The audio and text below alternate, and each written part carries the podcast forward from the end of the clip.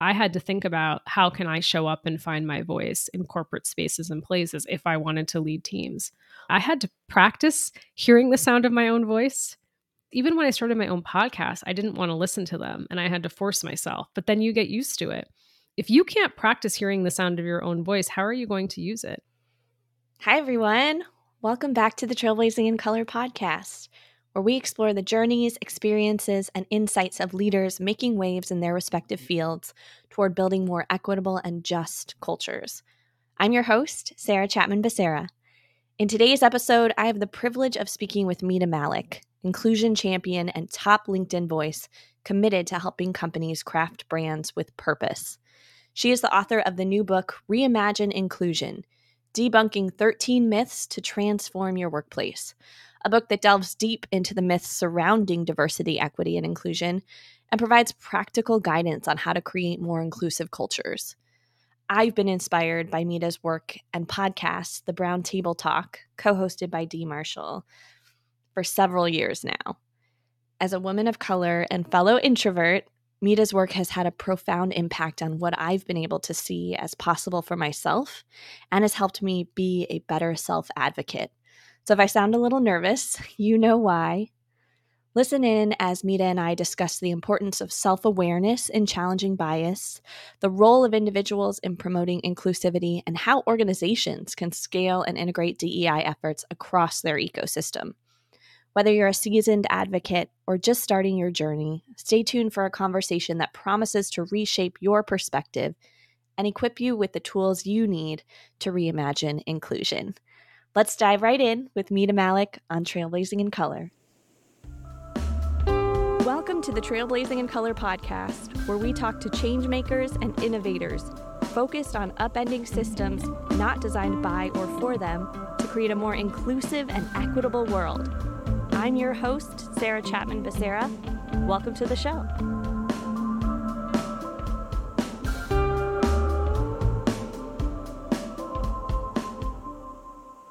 Welcome, everyone, to this week's episode of the Trailblazing in Color podcast. Before we get started, let me tell you a little bit about today's trailblazing guest.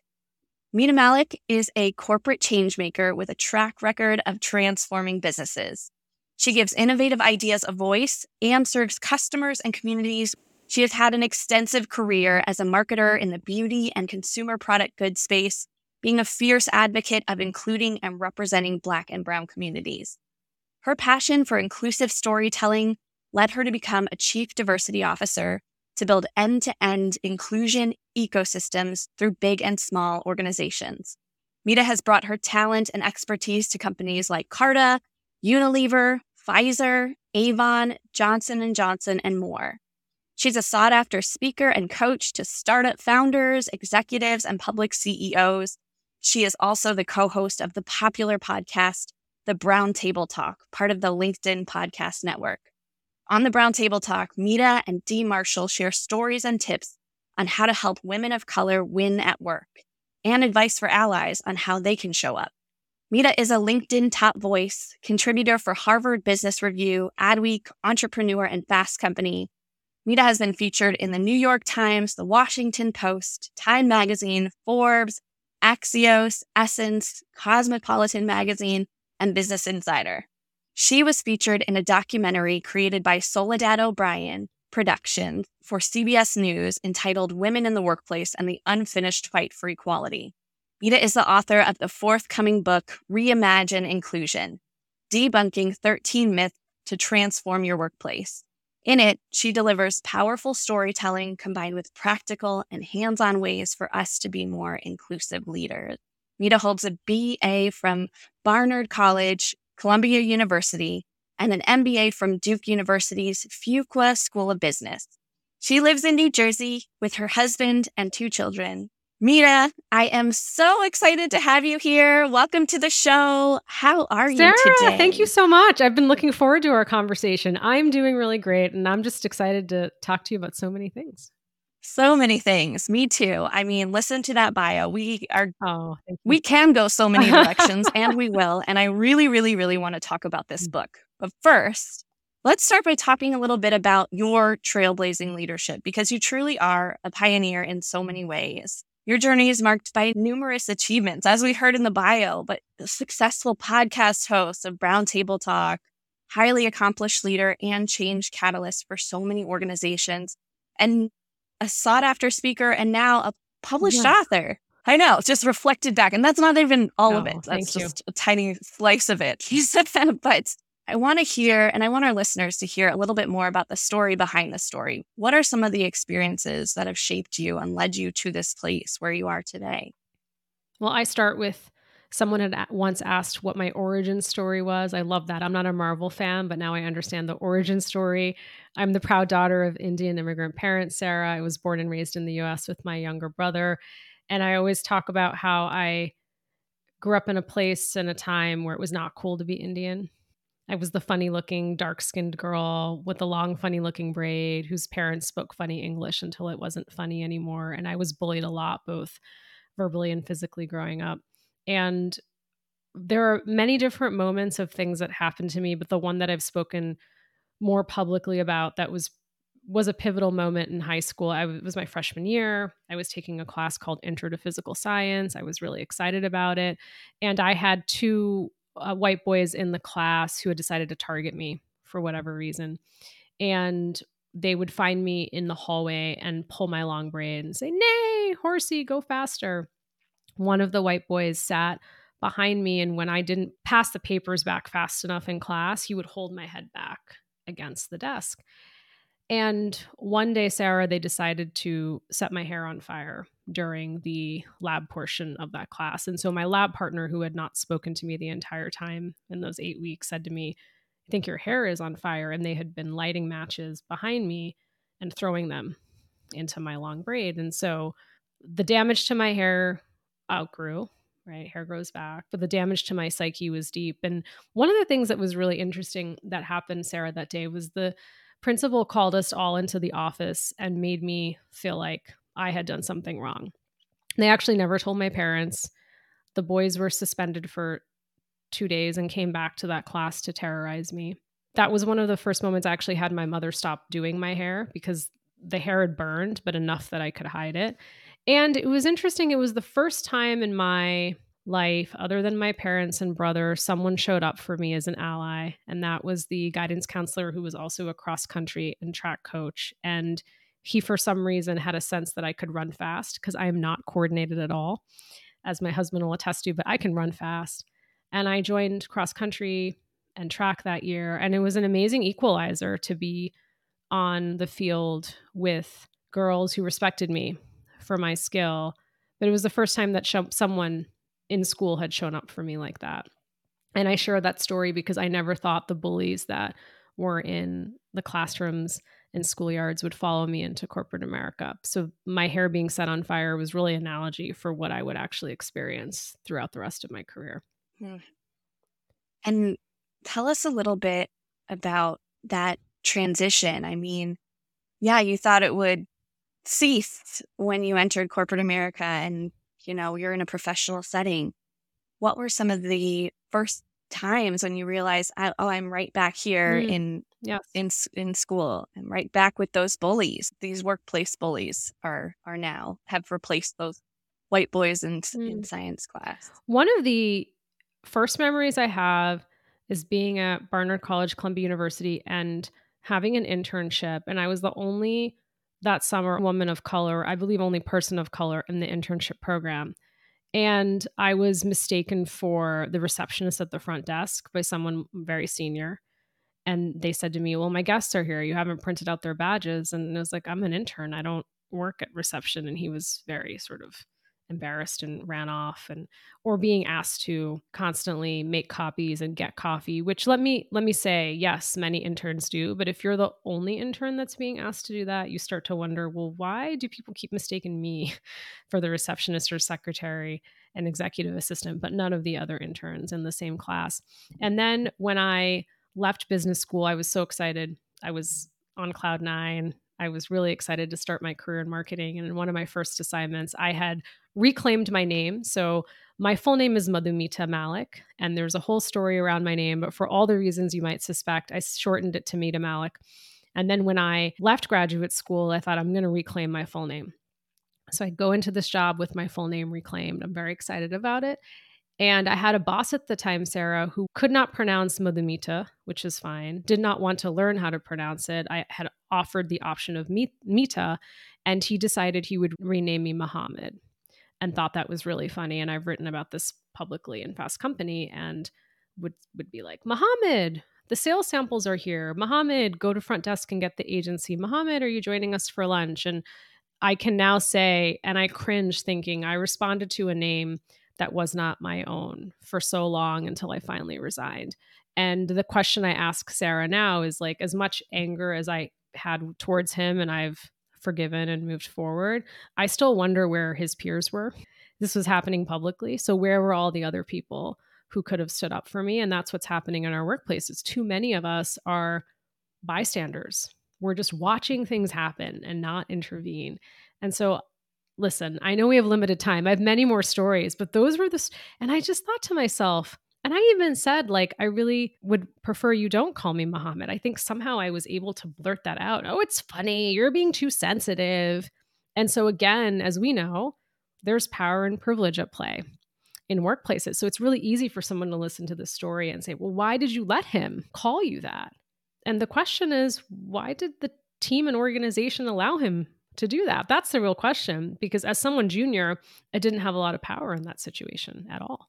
Yeah, so I wanted to talk about that a little bit is moving into I mean you are you are now really taking this power that you've worked so hard for and and moved your way into this position not only of respect in certain ways but also in your own kind of ability to speak truth to power because I know as women of color, especially, this is really, really hard. There's privilege, there's power dynamics at mm-hmm. play, mm-hmm. and there's also this sense of smallness that that's been taught to yes. us for our entire existence. So what was it what did it look like that transition slowly but surely and starting to use your voice and even in that example you just shared you did it was ignored how did you come to this place now where you do have a platform? You do have courage to speak truth to power on very large mm. stages and platform. Well, I am not an overnight success. It did not happen overnight. And if,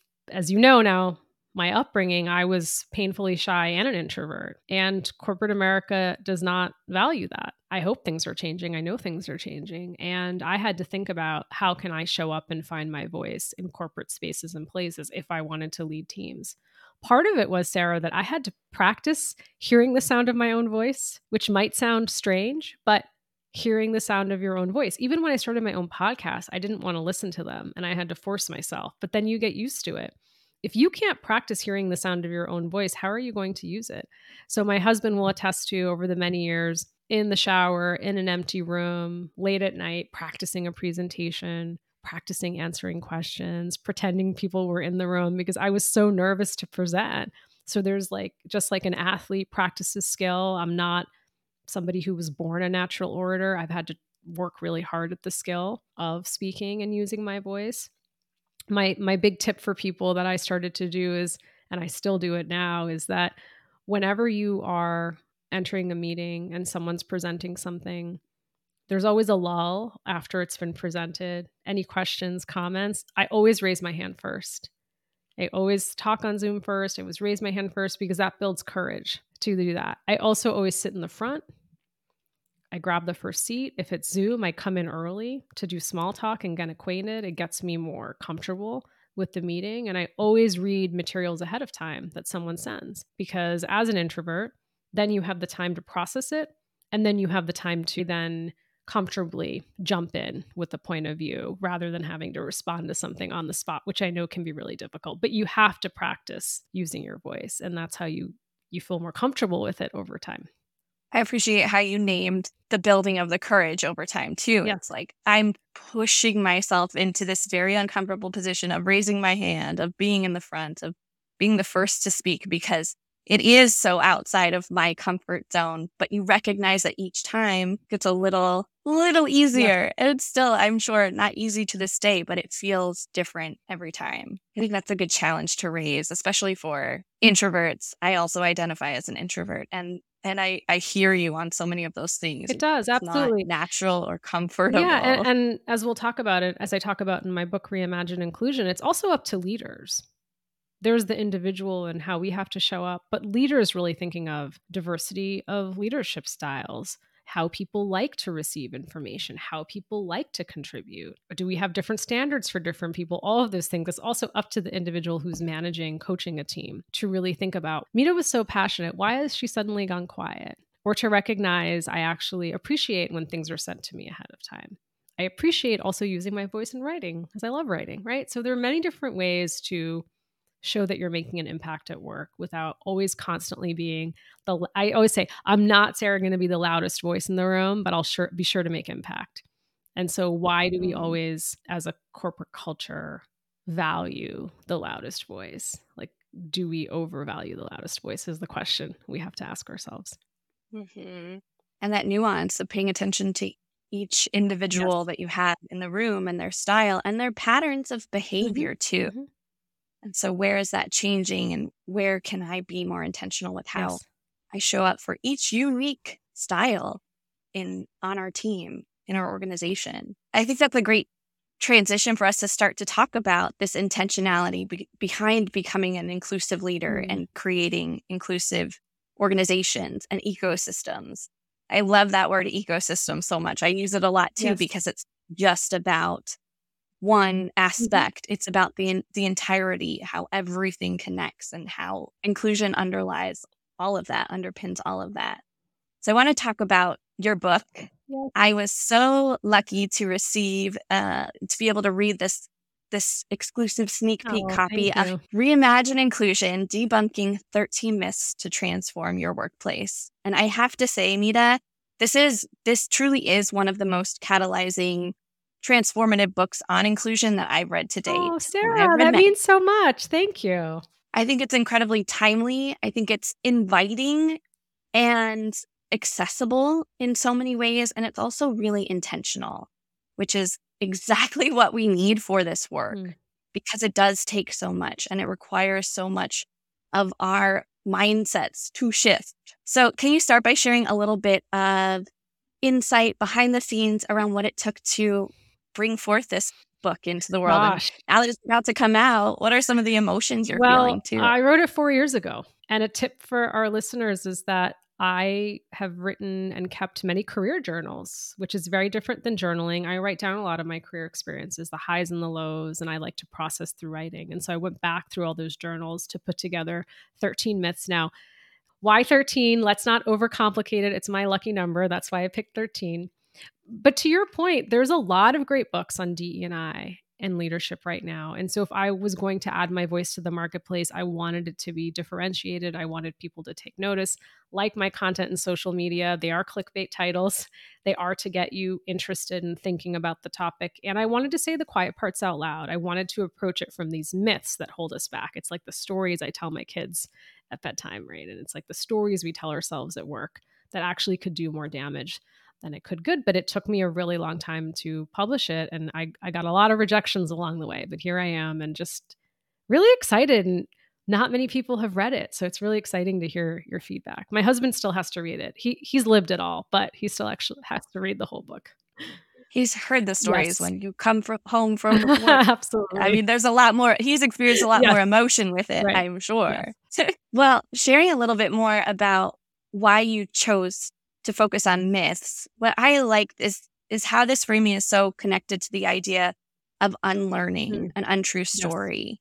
Yes. How do you think that that ties to this work of inclusion, this idea of unlearning? There's a lot we have to unlearn. And I talk about it in Reimagine Inclusion, even this idea of colorblind. There are a lot of things that we were raised with, depending on where we were raised, where we consider home, our communities that we have to be brave enough to say, actually, I need to unlearn that. And that's the hardest part. And being an inclusive leader, there's no A plus, there's no extra credit, there's no endpoint. It's just a journey. There's no destination. And so there's just constant work to do better and be better. Language is changing, the environment is changing. My book is coming out in the middle of what I would say a really strong DE&I backlash, which is here to stay given everything that's happening from a US and global perspective. And so there's just constant change and things that we thought were true when we grew up are just no longer true or were never true to begin with never true to begin with is is often yeah what we hear and see and especially when it comes to this work and diversity equity and inclusion belonging work all of the pieces of this that take us from from one story to a new more mm-hmm. inclusive mm-hmm. story it really does require stepping back and slowing down and that's what i liked about how you framed each myth not only that it talks about that unlearning but it also came from a lot of these career journals I can now see. Um, so in each chapter, you cover a myth about what being an inclusive organization looks mm-hmm. like. And a lot of these come from direct quotes that you've heard from yes. leaders you've worked for or with, such as myth one, of course I support Black Lives Matter. Why are you asking if I have any Black friends? Or myth four, I'm all for diverse talent as long as they're good which is such an underpinning of yes. this myth of the lack of diverse mm-hmm. pipelines. And I want to spend some time throughout our conversation today just unpacking a few of these of myths and whetting people's palates for how much, how robust this truly is. The work that you've put into helping to to learn a different way or to just see things in a different way, a different perspective. So maybe we can start talking about myth three. Mm. It's time to have some courageous conversations on race. Let's ask our employees of color to lead them, is the title mm-hmm. of that myth. And in this chapter, you recount a disturbing story that was set in 2016 after the murders of Alton Sterling and Philando Castile, and your experience about what went on in your workplace as a response to that. Can you share with our listeners a little bit about what happened there? Absolutely.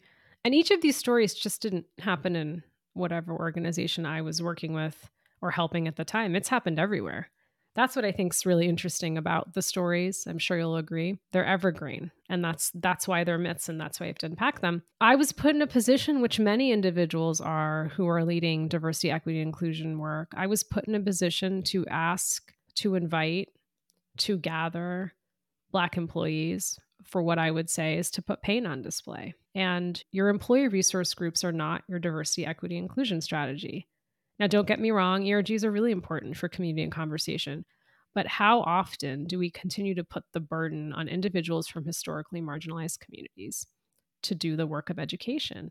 And so when you think about these courageous conversations on race, an example, let's say that's happening today anti Asian hate crimes, xenophobia continued in this country. I ask the Asian ERG to gather to talk to our mostly white leadership team about how they feel about individuals in their community being hurt, harmed, and killed and loss of life.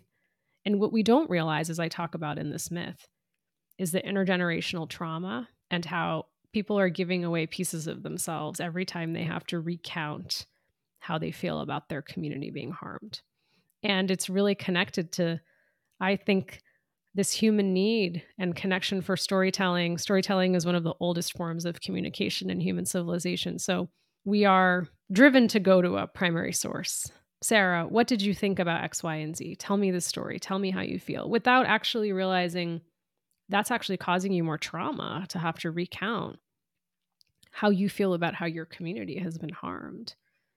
And I'll pause there and interested to hear your thoughts you know, when we talk about this term courageous conversations, I always say, who is being courageous in that conversation? Who is bearing the burden of being courageous? Because oftentimes it is the individual from the historically marginalized community who is expected to drive that conversation while everyone else is uncomfortable and silent. And so, who is actually being courageous? Mm-hmm. Yeah, that idea of reliving the trauma connected to generations of trauma and also having to see reactions to that trauma in particular in this in this example and in this myth particularly white colleagues mm-hmm. who are responding sympathetically not necessarily empathetically because they've never been there and so you're you're also having to comfort and console and tears streaming down put, their face and you're like wow mm-hmm. and one of the mm-hmm. other ways in which i've been raised in corporate america is i put my comfort of others before mine and mm-hmm. so while i might be let's just say asked to share some trauma and the white leadership team is crying. To your point, now I'm in a position where I have to console them when I'm the one who's been hurt and harmed in my community. And I'm laughing because I'm uncomfortable, but it just I'm I'm also just in disbelief that this still happens. Like you're like, wow. It's just cuz I'm going to laugh or I'm going to cry because it's happening in organizations across the country. It is. And that's what I've always appreciated so much about you and Dee Marshall creating this safe space in Brown Table mm-hmm. Talk to raise raise these conversations, to raise this that it's not just that workplace with that ERG who was asked to put their pain on display. It's it's not a unique experience to you, to Dee. It's giving a voice to all of these challenges to validate so many of us and to also inform allies, educate allies that this is happening mm-hmm. on a systemic level. Yes. Not just in your organization. So, but it is happening in your organization. So, what can you do about it? Yeah. Like talking about racial gaslighting and, and tokenism mm-hmm. and all of the ways in which we we make it much more difficult systemically for just the recognition of that pain. Mm-hmm. And so giving a, a, safe space to talk Absolutely. about that. What are some of the positive outcomes of that, of raising these these issues and conversations on the podcast? What have you seen positively come out of these what are six seasons now? Yeah, we're entering seven. We're into seven now. Seven, pretty incredible. Almost seven. Yes, yes. You know the Ooh, hard work as a fellow podcaster. It is hard work, but it's amazing, Sarah, when women reach out to us and say, it's like you're reading my personal journal or diary. Mm. I know I'm not alone. I always say this podcast was a love letter to my younger self because I experienced all these things and I didn't know that other people were experiencing it. I didn't have a place to talk about it. And so it was really Dee and I talking about each other until we started this podcast.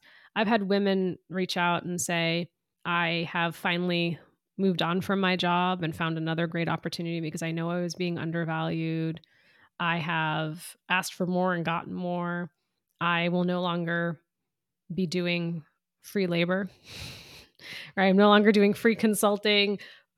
You know, as my friend Lisa Hurley says, exposure doesn't pay the bills, my friend. Exposure doesn't pay the bills. And also allies. I have white men who've reached out to me who have said these are conversations I would never be privy to or be part of. So it's such a great educational tool for me because I got access to some of these stories. And then I think, wow, are these happening in my workplace? And how could I be showing up differently? And so I believe that stories have the power to heal and inspire change. And so that's what we're going to continue doing for as long as LinkedIn will have us. Uh, it's so it's so beautiful because you both, you and Dee, have such such a plethora of stories, unfortunately, but also you bring in what what you've heard from others. So it's also so expansive in in the experience that you share because you're having these conversations all of the time and it's letting others like the white men that are reaching out to you be privy to those conversations rather mm-hmm. than keeping them behind closed doors. We're opening these doors up, come in and see what's really happening here. Absolutely. You know, I had someone say to me not too long ago, "Wow, you've had a really colorful career." Are all these stories true? And you're sort of like, huh, a little bit of dismissing, minimizing, or gaslighting, like trying to get me to doubt. N- no, unfortunately, these things have all happened to me, and I'm not making any of them up. But that just goes to show you we just haven't talked about these things in so long because there's no woman of color who I speak to who's in doubt if you have experienced what I've experienced. It's mostly head nodding. Yep, I've been there. Oh my God, that happened to me. Oh my God, I can't believe you said that out loud.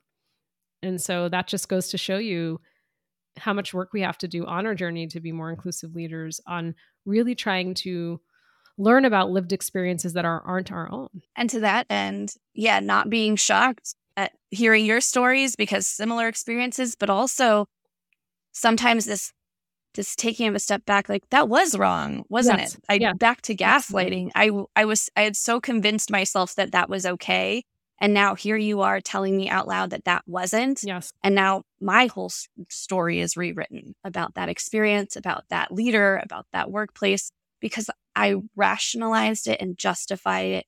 Sometimes for the sole purpose of surviving it. Absolutely.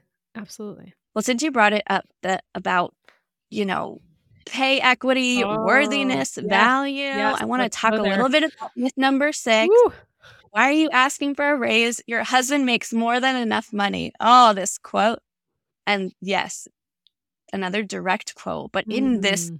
let's talk about gender pay parity for a little bit. Um, because Yes. it is we are not where we need to be.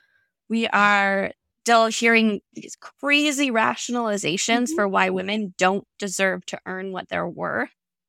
You share so many examples in the book. I'll share a couple Sure. here. It's like she's the primary earner in her family and won't ever leave. I wouldn't put her on a, on the merit increase list or she's going on a maternity leave and who knows if she'll come back. No need to give her a gener- generous bonus this round. She's single. She doesn't have a family. We should make it a priority to review the other team members' compensation first. So these are just a few of the many, many examples that you've heard throughout your career. What makes all of these quote unquote justifications so problematic? Most companies are doing the right thing when it comes to pay equity. So, what do I mean by that? In the US, pay transparency laws are changing. Companies are doing quietly behind the scenes pay equity reviews by level, by function. But here's the thing it comes down to me, Mita, as the individual, individual leader who wreaks havoc on the system. Because hmm. Sarah comes to me and asks for a raise, and I say, Well, your husband makes more than enough money, which is the story that happened to me. Why are you asking for a raise? Or I, I see Sarah carrying that Birkin to work. I don't need to be paying. She doesn't need this job, right? Or another example I share is why is Sarah getting the 5% merit increase? Her husband Jim is in sales. He's killing it. Move that down to a 3%. And where does this all start? It all starts with the gender stereotypes, the cultural stereotypes we have on the role we believe women should play versus men in our society. Right? And however we've been raised, those are in the back of our head and they come back into the forefront in our workplaces. And I also talk about in this myth, it's really tied to our cultural relationship with money as well. I was raised not to talk about money.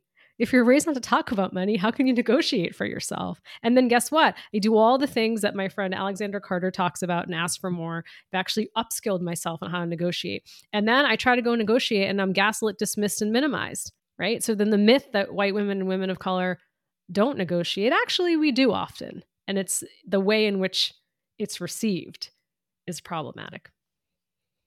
hmm So, what can individual inclusive leaders do to change this, to, to advocate for their own team members and their own uh, equitable pay for all the women on their team? The first thing you can do is do not wait for HR. It's not HR's job. If you run a team, go and do a pay equity review on your own. Now, what do I mean by that? Don't do it on your own. Go and check what team members are being paid and then go ask HR for help. But it shouldn't be HR coming to you. This is your team. And particularly in a market where it's flux, where it's we're in flux, right? People are leaving, people are joining. And we know this. Whenever you move jobs, you just get paid more. And so the question is if you just hired Mita and she's making a lot more and Sarah's been here for a while, are you punishing the loyalty that Sarah has showed? And we're actually doing the same job. We have the same years of experience and and Mita came in with a really big pay increase. These are things you can do on your own with HR's help. You can initiate, right? You can initiate. The second thing I would say is interrupt bias in the moment. Now, this is hard because we're scared we're going to say the wrong thing or do the wrong thing. But as I talk about reimagine inclusion, ask open ended questions. Sarah, why does what Mita's husband do for a living relevant to her compensation discussion? Can we discuss why it's relevant that we know that she's a primary breadwinner? Can we go back to focusing on the metrics, what she's achieved this year, and go back to the metrics and then go back to discussing what her bonus should be? So, again, as we talk about on the Brown Table Talk podcast, facts versus feelings. We all have feelings about things. Get people to work through their feelings and get back to the facts the facts of why Mita should be compensated what she's worth and what she's delivered for the company. And so if you do it in that way, people maybe become defensive, but I think oftentimes will start to be like, okay, you sort of caught me, work through the feelings, let me go through the facts. The other thing, the last thing I would talk I talk about as well, which I know you're familiar with, is the motherhood penalty and the fatherhood premium. So, for every child I've had with my husband, which is two, he is more committed, more ambitious, and attracts more money. It's the fatherhood premium. For every child I have had, I'm a disheveled mess and I get paid less. And this is statistically true. And much research has been done about it. So, also, when you're thinking about pay equity, think about looking at longer term pay impact for women in your organization who have become mothers. Interesting to think about, right? Has their pay gone down over time? Has it plateaued? Why? And it could be, especially if you're in a large organization, you have many bosses going from team to team. But wouldn't it be interesting if someone, okay, Mita's been here for 10 years and Jim has as well. Poor Jim. I just making up the name Jim. I don't know Jim. And we both have had the same career and we both have expanded our families and we're at the same level. And like if all things were equal, equal, has our pay been impacted by the fact that I've become a mother and he's become a father? And how has our pay been impacted? There's so much nuance there. I think, I mean, we're starting to get into this process process of on the HR side, mm-hmm. the pay equity analysis, and there's so many more, like you've just named, so many more segments that can really paint that full picture of you know where are we getting stuck? Where is this not happening. I mean, it may look apples to apples the same right now, but you're right. Looking at that 10 year trajectory, Absolutely. where are the changes? So there's system mm-hmm. work happening, which yeah. is good and and more to be done. And I also appreciate you naming that it's the systems may be in place and and you're right, it's not always the processes and systems that fail us. It's us. Mm-hmm. We fail us. Yes. Because as much as the systems may reflect what we want to be, it's people that take the action that go into following or not mm-hmm. following mm-hmm. these policies and procedures. So, from your own experience, how do you see at the individual level?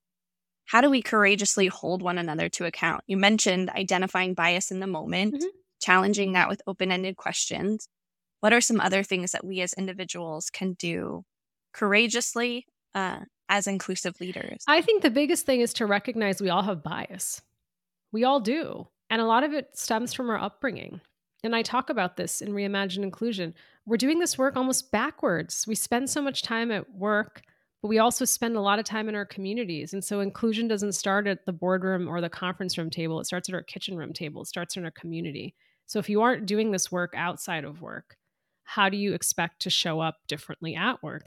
So, Sarah, the question if you're the CEO and I'm on your exec team, and you actually have built or we have built together a very diverse team that I am running, the question is not about the team, it's whether I'm equipped to lead it. Am I equipped to lead that team? And that's the question we should be asking. So think about how you can really be doing this work outside of work, which I talk about in Reimagine Inclusion, but also think about the bias is always running through our head. And generally, we will pull on bias when we are on autopilot or making short, quick decisions or trying to do shortcuts. And so, really think about interrupting your bias in your head. And that's okay. You know, I can have a thought about Mita. Okay, hold that thought, process it, digest it.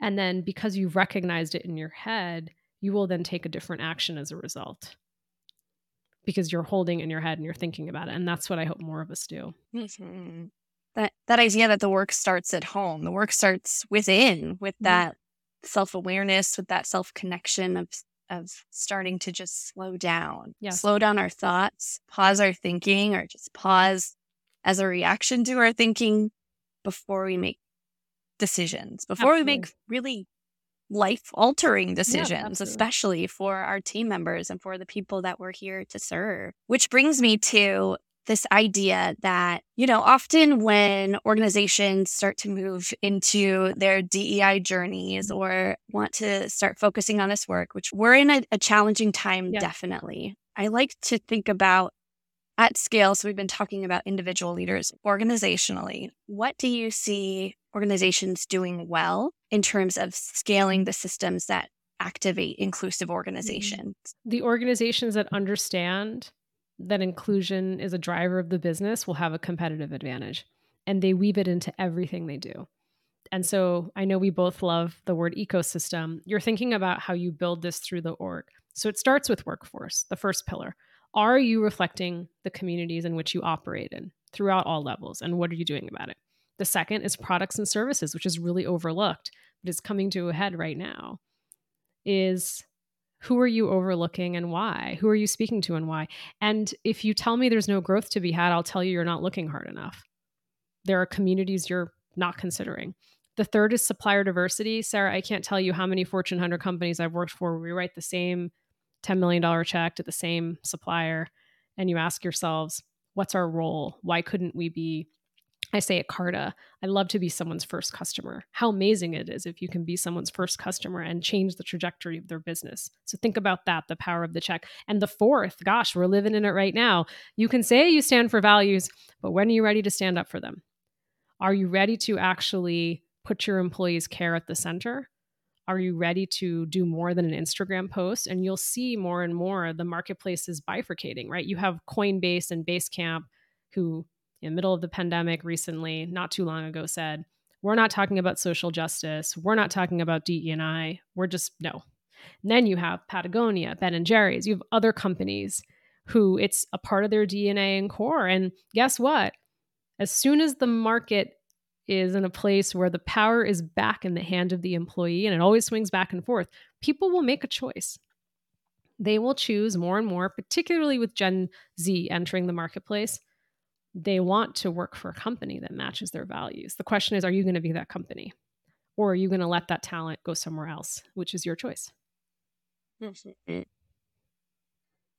And that idea of keeping talent, keeping and really keeping this this full picture in mind, mm. the ecosystem idea of it's not just one thing, it's everything it's not just how diverse our workforce is it's it's all of the pieces it's supplier diversity it's so much more it's the programs and the professional de- development that we offer and and so i just want to start to kind of go into our quick takes and advice but i i really want to emphasize what an incredible manual and guide you've oh, created oh, thank you. to really reframe the ways that we've traditionally maybe seen DE&I activated to look underneath, to look deeper, to look at how do we make this sustainable and how do we make it pervasive throughout the organization? And why is it so important? You've just articulated why this isn't going away. Mm-hmm. And it's really something that organizations that want to sustain this next generation of talent have to really look at. It's not just about having values, it's about how do we operationalize yes. them? How do we hold one another accountable along the way? So I have a few more quick take questions wherein woo I we I want to ask the question we always ask, which is who trailblazed the path for you? Who has laid this this path that has led you to where you are today? We stand on the shoulders of our ancestors. My grandmothers, they were both child brides. Dad's mother was married when she was 12. My mother's mother was married when she was 10. Was not lo- that long ago and child marriage is still happening around the world and needs to stop, but they were remarkable women. What do you have for advice? And I know you've given some earlier, just those that are from historically marginalized communities looking to find their voice. What might you tell them? Or even, like you said, a love letter to your younger self. What would you tell your younger self?